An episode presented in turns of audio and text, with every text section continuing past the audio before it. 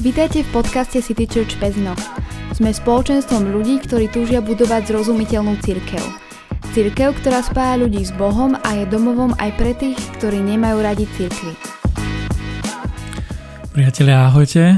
Práve vám beží druhá časť rozhovoru s Júkou Čorbovou a o jej pracovných cestách do vojnou poznačenej Ukrajiny a v rámci jej práce pre nadáciu Integra. No a ak ste tento rozhovor teraz až prvýkrát na ňo naďabili, tak vám odporúčam si vypočuť najprv jeho prvú časť, aby vám neunikli niektoré súvislosti. No a ak máte prvú časť už za sebou, tak mi neostáva nič iné, len popriať vám len príjemné počúvanie. Keď si vravela, že to malo silnú emóciu a že si to tam akože tak nejak precítila, jaké si mala, tak teda tie očakávania, že keď si tam išla prvýkrát, to si spomínala, hej, že si sa aj bála a takto, že nebolo ti všetko jedno. Uh, a potom už teda, že som tam a potom sa vrátim späť. Uh, ako si si to možno nejak spätne vyhodnotila, že kde som, kde som bola, čo som očakávala, čo som tam zažila a že vlastne, že ako si to spracovala, vieš, proste tieto pocity alebo to, čo si tam navnímala? No, asi aj prvá aj druhá cesta bola veľmi silná a bolo silné sa vrátiť a bolo silné hlavne počuť všetko, čo sme počuli. Aj tie, tie výpovede ľudí a tie príbehy ľudí vo mne asi dosť silno ešte teraz so mnou vo mne rezonujú. Počuť aj kresťanské pohľady na veci a kresťanské pohľady na vojnu a kresťanské pohľady na patriotizmus bolo tiež niečo, čo na Slovensku nepočúvaš. A veľmi silno, akože doteraz nad tým premyšľam. Mm, keďže ja som, myslím, že dosilný, uh, akože ja som za, samozrejme zamier a neviem si predstaviť, že by akože kresťanskí muži mali ísť bojovať, ale zároveň t- taký ten iný pohľad na to, jak Ukrajinci berú tú svo, to svoje vlastníctvo a to kresťanstvo a, a tú spravodlivosť, kde oni vlastne dávajú všetko toto, čo sa tam momentálne deje, ako, ako silná nespravodlivosť voči ním, ktorú, voči ktoré musia zasiahnuť, lebo Boh proste miluje spravodlivosť a, a spoločnosť môže prekvitať len v spravodlivej spoločnosti. Že úplne akože iné názory na veci som počula. Aha. A vo mne to akože stále tak akože hrá. A neviem, akože ešte stále sa s tým vysporiadávam. A potom samozrejme aj teraz, čo som boli, ja akože pravdu poviem, že Um, veľakrát som mala akože z lesný, že vo, moja myseľ akože pracuješ napriek tomu, že ja počujem tie príbehy každý jeden deň. Ja počujem zlé príbehy s dobrým koncom, zlým koncom, s dobrým koncom, zlým koncom počujem neustále, ale akože trošku sa už, ako som sa tak otupila, uh-huh. ale zároveň akože moja hlava to musí spracovať a to uh-huh. spracovala v snoch. Aha. Napríklad mám zlé sny, mám sny o jadrových útokoch, mám sny o vojne, mám sny, akože reálne moja hlava strašne pracuje s tým podvedome, s tým, čo, s tým, čo som zažila. E, bolo zaujímavé, že napríklad ja už keď počujem nejaké príbehy v slovenských kostoloch, so mnou to už až tak nič nerobí. Ale keď sme teraz boli na tej Ukrajine a počula som príbehy žien, ktoré stáli pred sedemdesiatročných, osemdesiatročných žien alebo proste akože starých hm, tetušiek, ktoré stáli pred svojimi rozbombardovanými domo, domami a hovorili, ako, ako im vlastne rakety udreli do domu a ich oni zázrakom prežili, ale od suseda počuli uh, kričať, že synu, synu a potom zistili, že ten syn mal teraz, neviem, či to môžem takto povedať, ale že výslovne, že odstrelnú hlavu. Uh-huh. Tak to sú príbehy, ktoré akože ťa nenechajú chladným. Proste napriek tomu, že poč- počujem denne desať príbehov smutných, tak proste toto sú príbehy, ktoré ma úplne akože zlomili, mm. že zo slzy v očiach sme mali, keď sme, keď sme to počuli a, a že my sme počuli zo pár príbehov, ale tých príbehov je tam akože že násobne v stá tisícoch. V stá tisícoch. V okolí Kyjeva len. A to ešte som nebola na, na východe. A toto sú vlastne také, čo a, ťažko spracovávam. A A je mi o to smutnejšie, keď počujem na Slovensku niektoré negatívne vyjadrenia na Ukrajincov, na to, že pomáhame Ukrajincom, na to, že máme sa na to vykašľať a tak ďalej. Tak je to akože smutné um, vedieť, že taký ten veľký kontrast, že ako veľmi oni, oni potrebujú tú pomoc a ako Slováci niektorí to berú. Mm. To bolo tiež také zaujímavé, že je to vlastne pár kilometrov od nás, je to, je to desať hodín cesto, cesta autom, alebo okay, trošku viacej, desať hodín možno do Ľviva. A ešte, čo bolo zaujímavé, a tiež som tak vnímala ako taký kontrast, je, že keď sme prešli hranicou cez Ukrajinu do Maďarska, lebo vlastne naspäť sme išli cez maďarskú uh, diaľnicu, tak náš akože ukrajinský partner, on sa volá Sergej, tak sme za hranicou sme išli do McDonaldu, sme, to bola naša večera, on tak tam sedel a pozeral dookola. S takým strašne takým smutkom v očiach povedal jednu vec, že je neuveriteľné, ako, ako, ako, aký obrovský rozdiel je medzi ľuďmi tu a ľuďmi u, u neho doma. Uh-huh. Že on použil slovo confident, proste, uh, že akí ľudia sú uh, v tom Maďarsku, pomôžem pre, nájsť preklad, uh, sebavedomí, že, že tá, to sebavedomie ľudí za hranicou a proste pred hranicou je neuveriteľné a že verí, že jedného dňa proste aj že Ukrajinci opäť naberú takéto sebavedomie. To nie, že v zmysle, že budeme sebavedomí, ale takto, že, že bude, bude to dobré a že nemusíme sa bať ničoho a nemusíme sa proste bať výsť vonku. A, ale že, no. Hej, hej a teraz už dobre, že o tomto hovoríš, lebo chcel som sa na to spýtať, že tak teraz spomínala si, že mnohé príbehy si počula.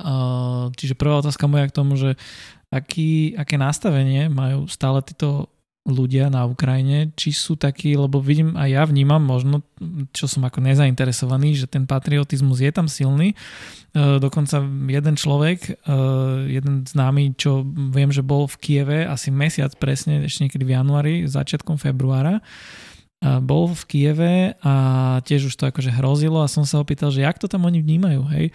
A že oni sú tam akože celkom takí nabudení, že čo oni sem prídu, že čo, že my ich tu rozbijeme, proste však oni majú aj tak staré tanky, všetko proste, že tak nech len prídu, že boli proste akože takí, že my sa nenecháme, a že nazval by som to, že bojová nálada, že proste naozaj, že sebavedomie a teraz hovoríš, že, že tento kolega hovoril, hej, že tiež by mali nejaké sebavedomie, čiže aké je momentálne možno taký ten neviem, či sa to dá teraz povedať, taký ten mm-hmm. duch národa, alebo taký mindset, či sa to dá vôbec zovšeobecniť? No, ich, ja by som povedala, že oni majú stále, čo sa toho týka, oni nepripúšťajú nič iné ako víťazstvo. Mm-hmm. Pre nich to nie je otázka, že či vyhráme alebo nevyhráme, pre nich je otázka, že kedy vyhráme okay. a možno sú sporné nejaké územia na východe. Akože mm. berú, že možno, že niektoré územia stratia, ale akože oni ešte počas prvej cesty, predtým ako vypukla vojna o Donbas, oni stále hovorili o tej ceste, že, no, o, tej, o tej vojne, že proste o tej bitke, že toto bude posledná bitka, že, že my ju musíme vyhrať a veľmi akože pre nich to pre nich to akože bolo strašne silné vôbec o tom hovoriť. Oni veľmi veria svojej armáde, veľmi veria svojmu ako duchu národa. Oni stále vymenovávali, my, my vieme, za čo bojujeme, Rusi nevedia, my máme podporu od celého svetu, Rusi nemajú a my máme svoj, nášho Boha, akože mm-hmm. my máme Boha, oni, oni proste, oni idú proti Bohu. Um, oni, akože my máme, pre niekto ešte také zaujímavé, že my máme americkú, americké informácie, mm-hmm. oni nemajú. Čiže pre nich a, je takže otázka, že kedy vy, len vyhrajú.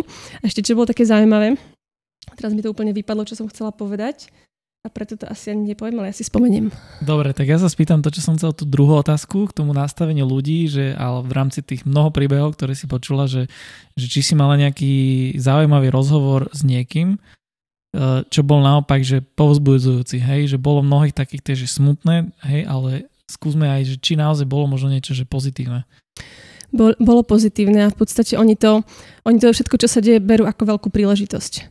Lebo akože kto pozná trošku uh, také posledné dejiny Ukrajiny, tak dvetisícštrnásť to malo ešte predtým.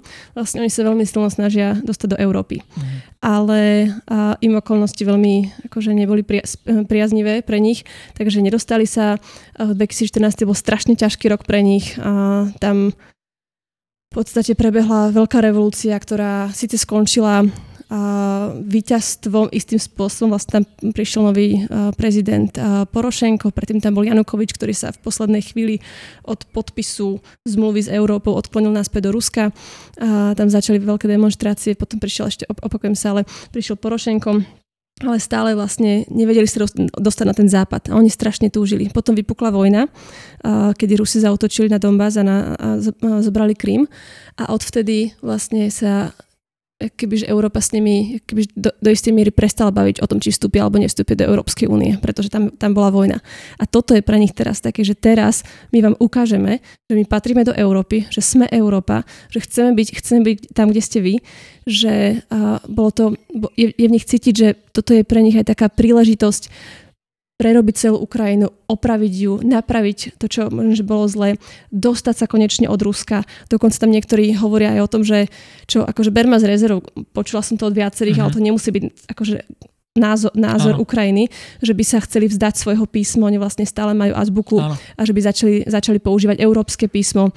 Um, Čiže akože veľa tam bolo takých, že symbol, symbolicky chcú urobiť nové veci a iné veci, aby sa, aby veľmi jasne dali najavo nový postoj. Postoj, že nie Rusko, ale postoj, my chceme byť v Európe a my sme v Európa.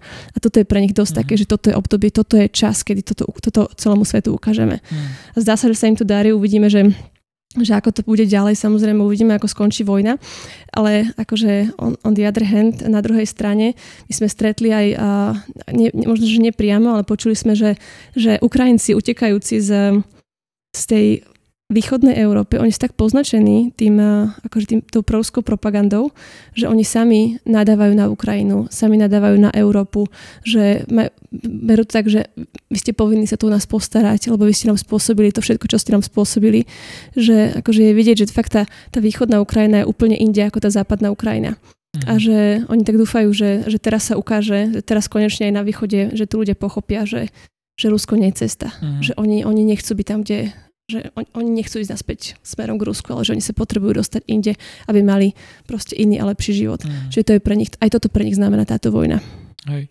A mám taký pocit, že normálne, keby som si porovnal, že jak sú ľudia u nás nastavení, takže tam možno viac k tej Európe, že, že, že Ukrajina vo vzťahu k Európe je ešte na tom lepšie ako my doma.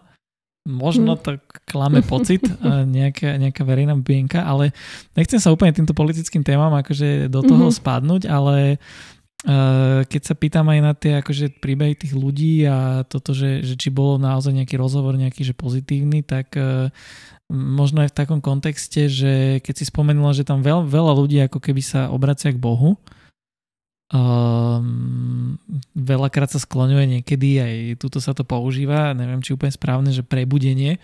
Mm-hmm. Myslíš si, že tam je nejaké prebudenie na Ukrajine? Asi v počte číslo v kostoloch sa to tak zdá, mm-hmm. ale ako samozrejme reálne neviem, že aká je tam tá momentálne, alebo ako do akej miery vydrží tá viera, do akej miery skutočná tá viera, ale teraz keď sme boli v Ľvove, kde máme vlastne veľký, spolupracujeme s veľkým apoštolským zborom, tak on vravil, že proste ten zbor je momentálne plný. Aha. Podobne sme to mali aj v tom Vorzeli, kde je taký maličký uh, cirkevný zbor, oni vravili tiež, že ten kostol je úplne plný v týchto dňoch. Že ako zdá sa, že všetci ľudia tam inklinujú veľmi k Bohu teraz, mm. že je to taká ich fakt, že posledná nádej v tomto absolútne hroznom čase a, a tak skutočne verím, že to asi tak aj ostane. Mm. Ale oni fakt sa nemajú kam inám, akože v týchto hrozných mm. časoch oni sa nemajú kde inde obrátiť. Fakt to je... Mm. No. A, lebo um, to aj tak nejak tak vnímam, že vždycky v dejinách, alebo to sa tak hovorí, alebo som čítal, že vždycky tie, nazvime to, že prebudenia, že to bolo naozaj že v tých ťažkých časoch, že nie mm-hmm. v čase prosperity, ale že v časoch aj počas druhej svetovej vojny, je, že tedy proste veľa ľudí akože uh, uverilo, takisto v krajinách, že čím viac je tam potlačovaná sloboda vierovyznania a prenasledované kresťanstvo, tak tým viac tam proste rastie cirkev, aspoň teda štatisticky. Tak teda vyzerá to, že možno aj na Ukrajine niečo takéto sa deje. Je, je to tak, je to tak a to vidíme akože aj v Afrike, to vidíme vo všetkých uh-huh. takých tých krajinách chudobnejších, že tam, kde je vieda najväčšia, tam proste je Boh pre nich najbližšie. A samozrejme, Keňa, Etiópia je to kresťanský Boh, v iných krajinách je to, je to aj iný Boh, ale hej, myslím si, že fakt, že je tam tá rovnica, uh-huh. že čím, na, čím horšie sa ľudia majú, tým viacej sa utekajú k Bohu. Uh-huh. Ešte keď sa pýtam na tieto otázky viery a, a vojny, tak e, zažila si, alebo možno hovoril ti niekto vyslovene nejaké, že svedectvo s Bohom? Že proste fakt niečo sa stalo úplne také, že hrozilo nám niečo, Boh nás zachránil, alebo... Ešte ja som podobné príbehy len čítala, uh-huh. ale nepočula som vyslovne, že by sa niečo takéto stalo. Uh-huh. Aha, počkajte, premyšľam, či nám niekto niečo takéto povedal. Ale tak tí ľudia už len... A ešte možno, že to bolo také zaujímavé. Trošičku, nie je to trošičku odpoveď, ktorú možno, že, že čakáš, ale pre nich zdá sa, že im stačí, že prežili. Že proste to, že prežili, hlavne v tých okupovaných územiach, to bol pre nich veľký zázrak.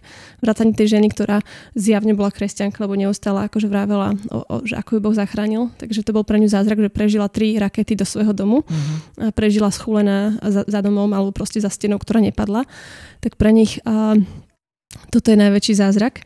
A ešte, čo bolo také zaujímavé, bolo, že tí ľudia, ktorí sú možno na západnej, na západnej Ukrajine, ktorí v podstate sú safe, ale keď sa ich opýtaš, ako sa majú, tak máš pocit, že oni sú takí utrápení, nevedia, čo bude. Že naopak tí ľudia, ktorí prežili Irpin, Buča a v týchto miestach, že pre nich akoby úplne zmenili tú perspektívu. Uh-huh. Že pre nich zázrak, že žijú, pre nich zázrak, že môžu uh, mať jedlo.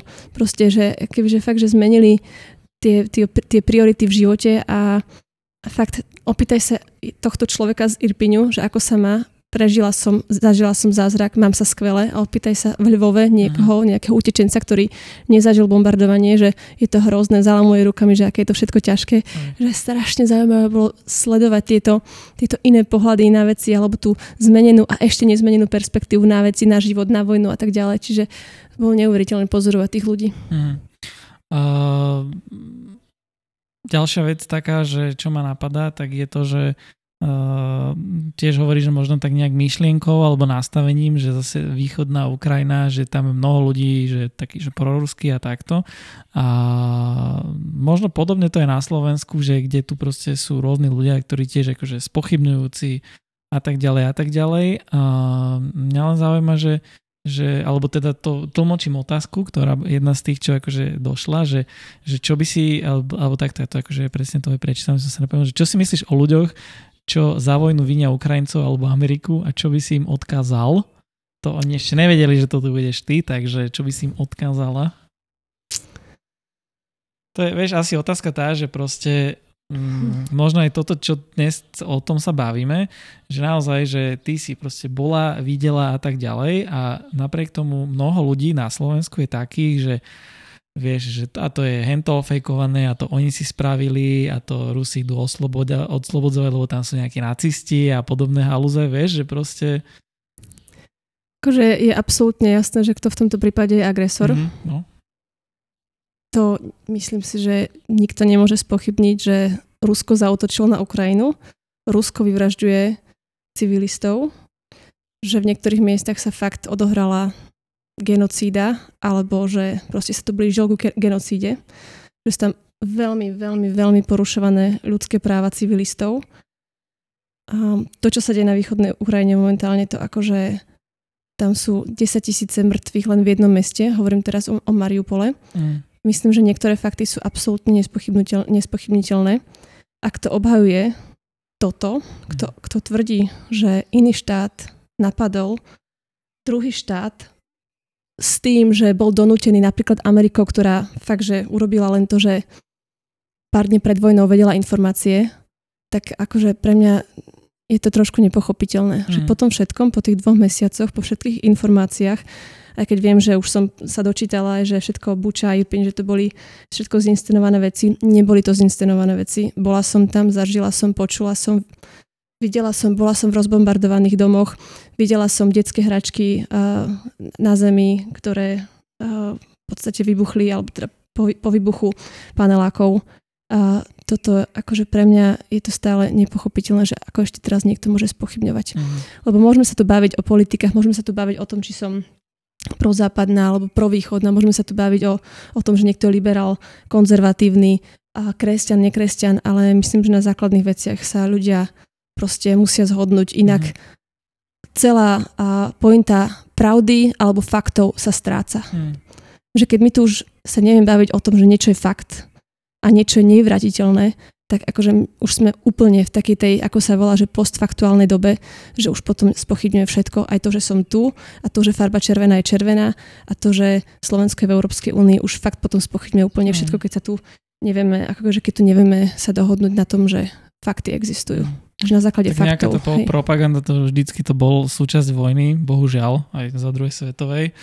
Um, uh, tým som chcel nadviazať na to, že, že či si možno aj čelila nejakej konfrontácii už v tomto smere s niekým, že proste vieš, že ty, ty máš tie skúsenosti z prvej ruky, proste si na zem teda prvej línii, Či už si s niekým bola konfrontovaná, alebo vieš... Bola som konfrontovaná, ale to bolo ešte pred cestou. Uh-huh. A to bolo akože tiež také, že paradox v, v, auto, v, v, v taxiku, uh-huh. kedy som sa začala rozprávať s taxikárom a zistili sme, že máme na túto vec úplne iný ja, názor. Ja to bolo tu v Bratislave, hej? To bolo tu v Bratislave, uh-huh, hej, okay. to bolo tu v Bratislave.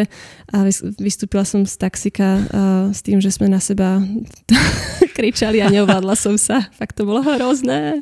V živote som asi takto sa neovládla, alebo teda nedokázala reagovať. Úplne nevhodne som reagovala. Mm. Musím sa za to ospravedlniť. Aj som sa chcela jemu, ale už som ho ne, ne, ne, ne, tak to si nemala cez nejaký bold, že sa dá, vieš, že kto to bol, že musel čo, uh, hej, ale neurobila som to. Neurobila som to. No ale na Ukrajine nie. Tam som to nezažila, aj keď uh, to, to nebola akože moja story, ale bola to story z Ľvova, kde akože sú tie potyčky, ale to je trošku tiež niečo iné, ako sa, pý, ako sa pýtaš, ale že vraj, keď niekto hovorí po rusky, takže má problémy. A že je to veľká skúška aj pre kresťanov a pre slúžiacich ľudí pomáhať aj ľuďom s proruskými názormi. Uh-huh. Že je to akože dosť... Uh, dosť... Čiže to je zase už ten ďalší extrém? To že už teda je. Už akože každý, kto hovorí po rusky, už je zlý. No ale akože to je práve tá západná Ukrajina, ktorá fakt chce ísť, akože, no, ktoré má úplne iný mindset, má ten západný, prozápadný mindset a pre nich je to akože uh, prestaňme hovoriť po rusky, lebo uh-huh. je, je to zaujímavé, že v podstate Ukra- na Ukrajine je ukrajinčina a ruština v podstate veľmi equal, že ľudia medzi sebou kľudne hovoria ru- ukra- ukrajinsko-rusky, uh, ľudí, mnoho ľudí hovorí po rusky, pre nich to není otázka jazyka, čiže to ten argument, ktorý ktorý Rusko používa, že my oslobodzujeme uh, tých, ktorí hovoria po rusky. Je to hlúposť, lebo mm-hmm. v celej Ukrajine ľudia hovoria po rusky, v Kyjeve ľudia hovoria po rusky, dokonca aj náš partner hovorí po rusky. A, a, a, a v tej západnej Ukrajine už je cítiť, že tu sa prestane hovoriť po rusky. Tu nebude sa hovoriť po rusky, proste Rusko nás takýmto spôsobom zradilo, že tu chceme hovoriť po ukrajinsky, ak to nehovorí po ukrajinsky, tak proste akože úvodzovka akože zaútočia na neho istým spôsobom. Mm-hmm. A, takže tieto príbehy sme počuli, tiež to je nebezpečné, tiež to je druhý extrém. Ale tak uh, dúfajme, že aj Ukrajinci sa s týmto budú vedieť vysporiadať, mm. aby to nebolo, aby to potom neprešlo tej dru- do, ako vravím, do toho druhého extrému, že, že Ukrajinci začnú byť akože veľmi nacionalistickí voči Rusom. Mm. Že čo tiež akože ja sa trošku toho obávam, že akým spôsobom sa vyvinie vlastne tá nová generácia ľudí na Ukrajine, aby tam nevznikla veľká nenávisť voči mm. Rusom, čo je oprávnená nenávisť na Jasne. Druhej strane, že tam aj náš partner, on sa dlhodobo venuje zmiereniu týchto dvoch národov už dvetisícštrnásť a v podstate on tiež je, že veľká časť z ďalšej jeho práce bude, že zmier, zmier, zmierovať um, reconciliation, akože zmieriť ľudí, mm. zmieriť ľudí, ktorí žijú vedľa seba, zmieriť ľudí, ktorí, ktorí uh, možno majú iné názory, zmieriť Rusko za, s Ukrajinou, čo samozrejme nie v takom veľkom uh, to bude robiť, ale na úrovni jednotlivca. Aj. A vlastne on sám, uh, inak keď vypukla vojna, tak on mal mať uh, tiež tri seminár, taký veľký, veľkú konferenciu o odpustení. A tiež vlastne on sa venoval, lebo tam, tam tá otázka odpustenia Ukrajinci versus Rusi, Rusi versus Ukrajinci, to, to není nová téma. Vlastne oni sa dlhodobo, Rusi a Ukrajinci, venujú tejto téme, že odpustenie medzi sebou už od toho dvetisícštrnásť a ešte predtým a že toto bude obrovská, obrovská téma. Mm. Že ako zmieriť tieto dva národy a ako zmieriť ľudí medzi sebou. Lebo tam je ešte veľký problém. Tiež trošku nadviažem na to, že tiež sa na to veľa ľudí pýta, že ako to majú napríklad rodinní príslušníci, ktorí sú ukrajinsko-ruskí. Ono žiaľ, tá, silná, tá propaganda je tak strašne silná, že Rusky, Rusi uh, v rámci rodiny neveria Ukrajincom. Ukrajinci im posielajú fotky z bombardovaných domov a, Ukrajinci, uh, a Rusi, ktorí sú bratranci, sesternice, tety, dokonca rodičia, im neveria. A volajú ich nacisti. Že medzi, v rodinách to je. Mm. Dokonca teraz, čo sme boli tiež v, v, v, tom, v Irpini a rozprávali sme sa s tou tetou. A my si akože stále musíme vypýtať súhlas, aby sme použili jej príbeh, aby sme použili jej fotku. Takže ona najprv tak trošku ostýchala. A potom vlastne asi po troch sekundách, viete čo? Už si nepamätám presne, či to bol syn, alebo, ale myslím, že to bol syn, že môj syn je Rus a on mi neverí, čo sa tu deje. Že je to nízka pravdepodobnosť, ale ak sa dostane tento príbeh k nemu, nech vidí, čo robia Rusi tu. Čiže že to sú také tie makroproblémy, ktoré tá, voj- ktoré tá vojna prinesie a to je, že rodiny sa rozpadnú. Proste rodiny prestanú komunikovať, rodiny si navzájom neveria. Um, a je to akože strašne, strašne smutné. Hmm. Takže zjavne teda, jak si spomenula, aj tú cirkev, že tam bude mať v tomto smere prácu. Teda, teda obnova nebude len nejaký kvázi Marshallov plán mm-hmm. pre Ukrajinu, ale že aj po tejto stránke, že také tie makroproblémy, ako si povedala. Uh, no dobre, ja mňa ešte zaujíma, že čo do budúcna, že plánuješ tam ešte ísť, alebo už radšej nie, alebo zle snímam. Asi teraz budeme cestovať tak uh, relatívne pravidelne kvôli tomu, že tá práca tam neskončí, akože napriek tomu, že nejaký taký, že prvotný plán bol, že, a, že august a uvidíme, čo sa bude diať, ale to sa zdá, že momentálne to je práca na dlhé, na niekoľko rokov, kým sa tá Ukrajina dá nejakým spôsobom dokopy a to v situácii, že by teraz skončila vojna. Mhm. Ale keď tá vojna bude dlhodobo pokračovať, tak aj tá pomoc tam žiaľ, žiaľ bude veľmi dlhodobá. Teda, jak som spomenula, že plánujeme tam ďalšie projekty vrátane akože rekonštrukcie domov, či už budeme akože tým ľuďom pomáhať, ako kupujeme nové okná, alebo pomôžeme im, môžeme strechy opraviť. To teraz vlastne diskutujeme, čo ďalej. Tak zdá sa, že Ukrajina sa stane takým ďalším našim, akože ďalšou krajinou, kde budeme pomáhať. Uh-huh. A, a myslím, že tá potreba tam bude obrovská. A ešte aj, čo je veľká potreba a čomu sa chceme venovať ešte viacej, je psychosociálna pomoc. Lebo tí ľudia sú mentálne, akože mnohí sú strašne na, ani, na dne je trošku také asi nevhodné slovo, ale aby, aby sa zle nenastavili počas tejto situácie. Lebo fakt aj toto, čo som spomínala, že oni sa môžu na, nastaviť nenávisťou, nastaviť sa uh, revančom a práve my to chceme, aby, aby sa to nestalo. Mm. Aby oni vlastne nastavili si ten správny mindset, napriek tomu, že je to ťažké, napriek tomu, že im, im bola spôsobená obrovská krivda, ale tento mindset im fakt nepomôže. A, a to chceme možno sa aj tomuto venovať. Mm. Po tej duchovnej stránke mm-hmm, tým ľuďom. Mm-hmm. Hej. A um, rozmýšľam ešte nad takou vecou, že vieš, my sme tuto veľa na Slovensku nastavení taký, že veľa ľudí ide žiť, pracovať, bývať do zahraničia a akože však máme tu tie rodiny a tak ďalej, hej, ale tá tendencia, že, že nevrátiť sa na Slovensko a že treba vypadnúť a tak ďalej, je to taká veľká. Z toho, čo si zažila a rozprávala sa s ľuďmi, možno aj s mužmi, že či je tam tá tendencia, že jasné, ideme náspäť na Ukrajinu, alebo teda, že my tu budeme, my to tu vybodujeme, alebo že no, tak tu akože nemáme žiadnu nádej do budúcna na lepší život, radšej poďme niekde do Prahy, do Poľska, kdekoľvek. Ja som sa túto otázku viackrát pýtala rôznych ľudí a odpoveď asi bola veľmi podobná, že uh, veľa ľudí sa vráti, mm-hmm. veľa ľudí bude chcieť uh, akože vybudovať to miesto na novo. Veľa ľudí sa žiaľ nevráti, hlavne mladí, čo je dosť veľký problém, ale že oni veria, že aj štát a možno, že aj okolité štáty a celý svet sa bude snažiť, akože nielen, že, že dúfame, veríme, ale že oni sa budú musieť, oni budú musieť urobiť vhodné podmienky a prilákať tých mladých ľudí, aby sa tam vrátili.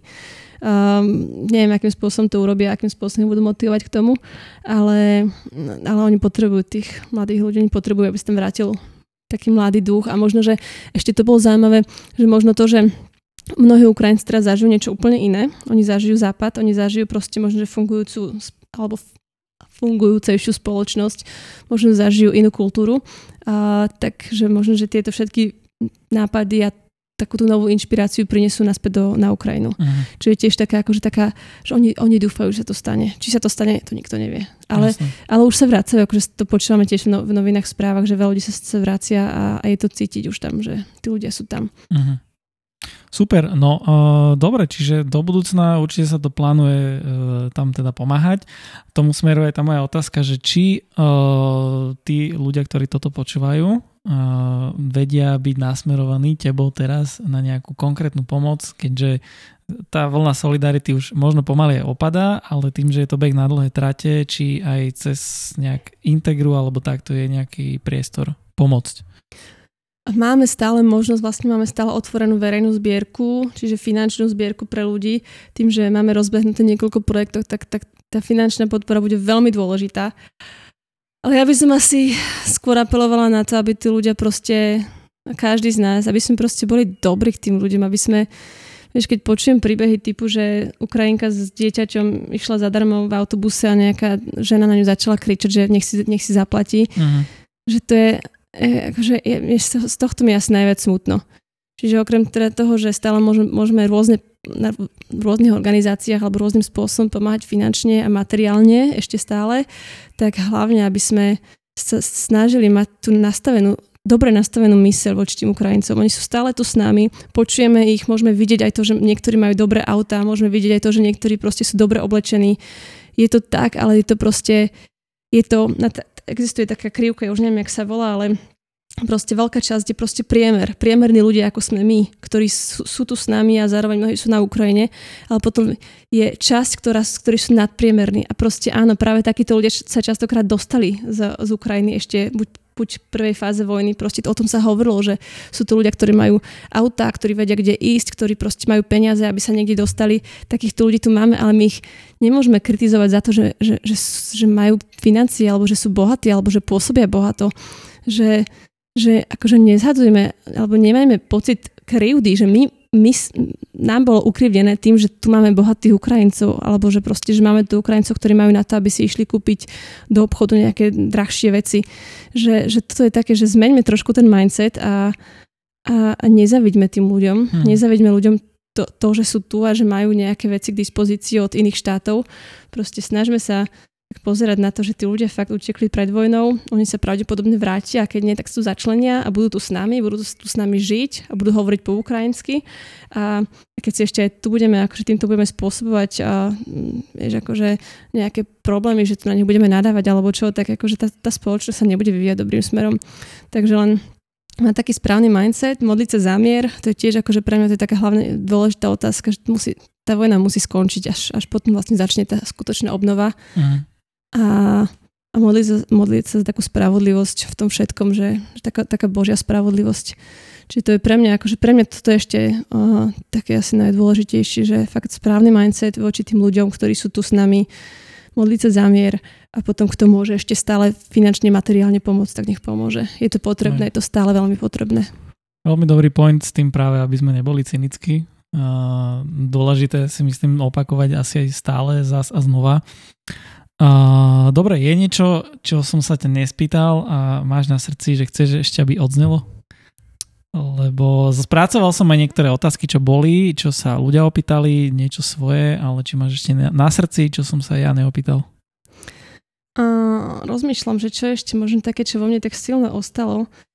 Mm, čo bolo úžasné vidieť takú tú, takú tú silu tých, tých ľudí, že ja som to aj, neviem, kto ma sleduje na Facebooku, možno niekto ma sleduje na Facebooku, ja som aj teraz v mojom poslednom poste o Ukrajine napísala také, že životom ide ďalej. Uh-huh. A pre mňa to bolo fakt také, že napriek tým hrozným veciam tí ľudia si proste okopávajú záhradky, u, akože zametajú si tie, tie uh, ja neviem, sklo po výbuchov, že, že sa tak že snažia sa vrátiť do nejakého istého nového normálu.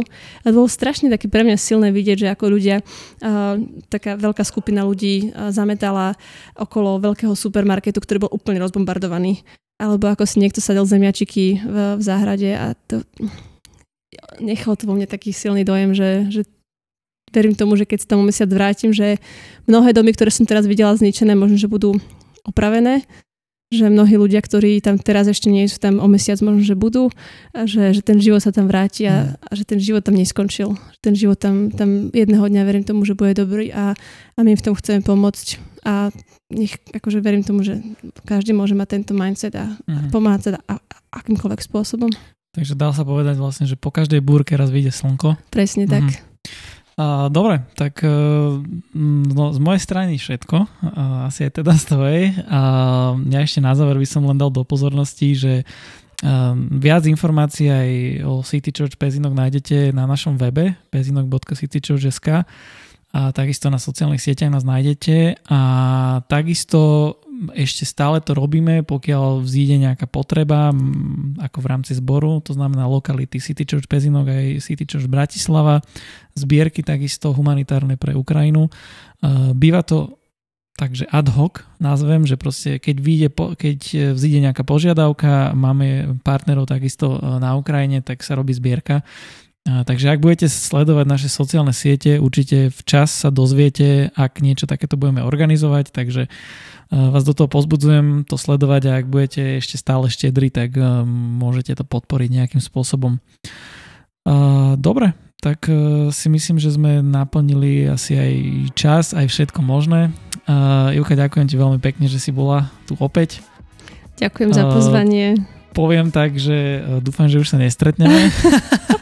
O dva týždne idem do Sýrie, tak možno ale potom. Ale predsa to Sýria, dobre. Dobre, no tak si ťa ešte ušetríme možno na budúci rok volakedy. Skúsme na budúci rok. Dobre, takže ešte Sýria, tam tiež to bolo zaujímavé. Uh, takže ďakujem aj vám, ktorí ste počúvali až doteraz. Máte sa zatiaľ krásne a teda počujeme sa pri ďalšom dieli s ďalším hosťom a Ivka Čorbová tu bola dneska s vami. Majte sa. Majte sa, ahojte.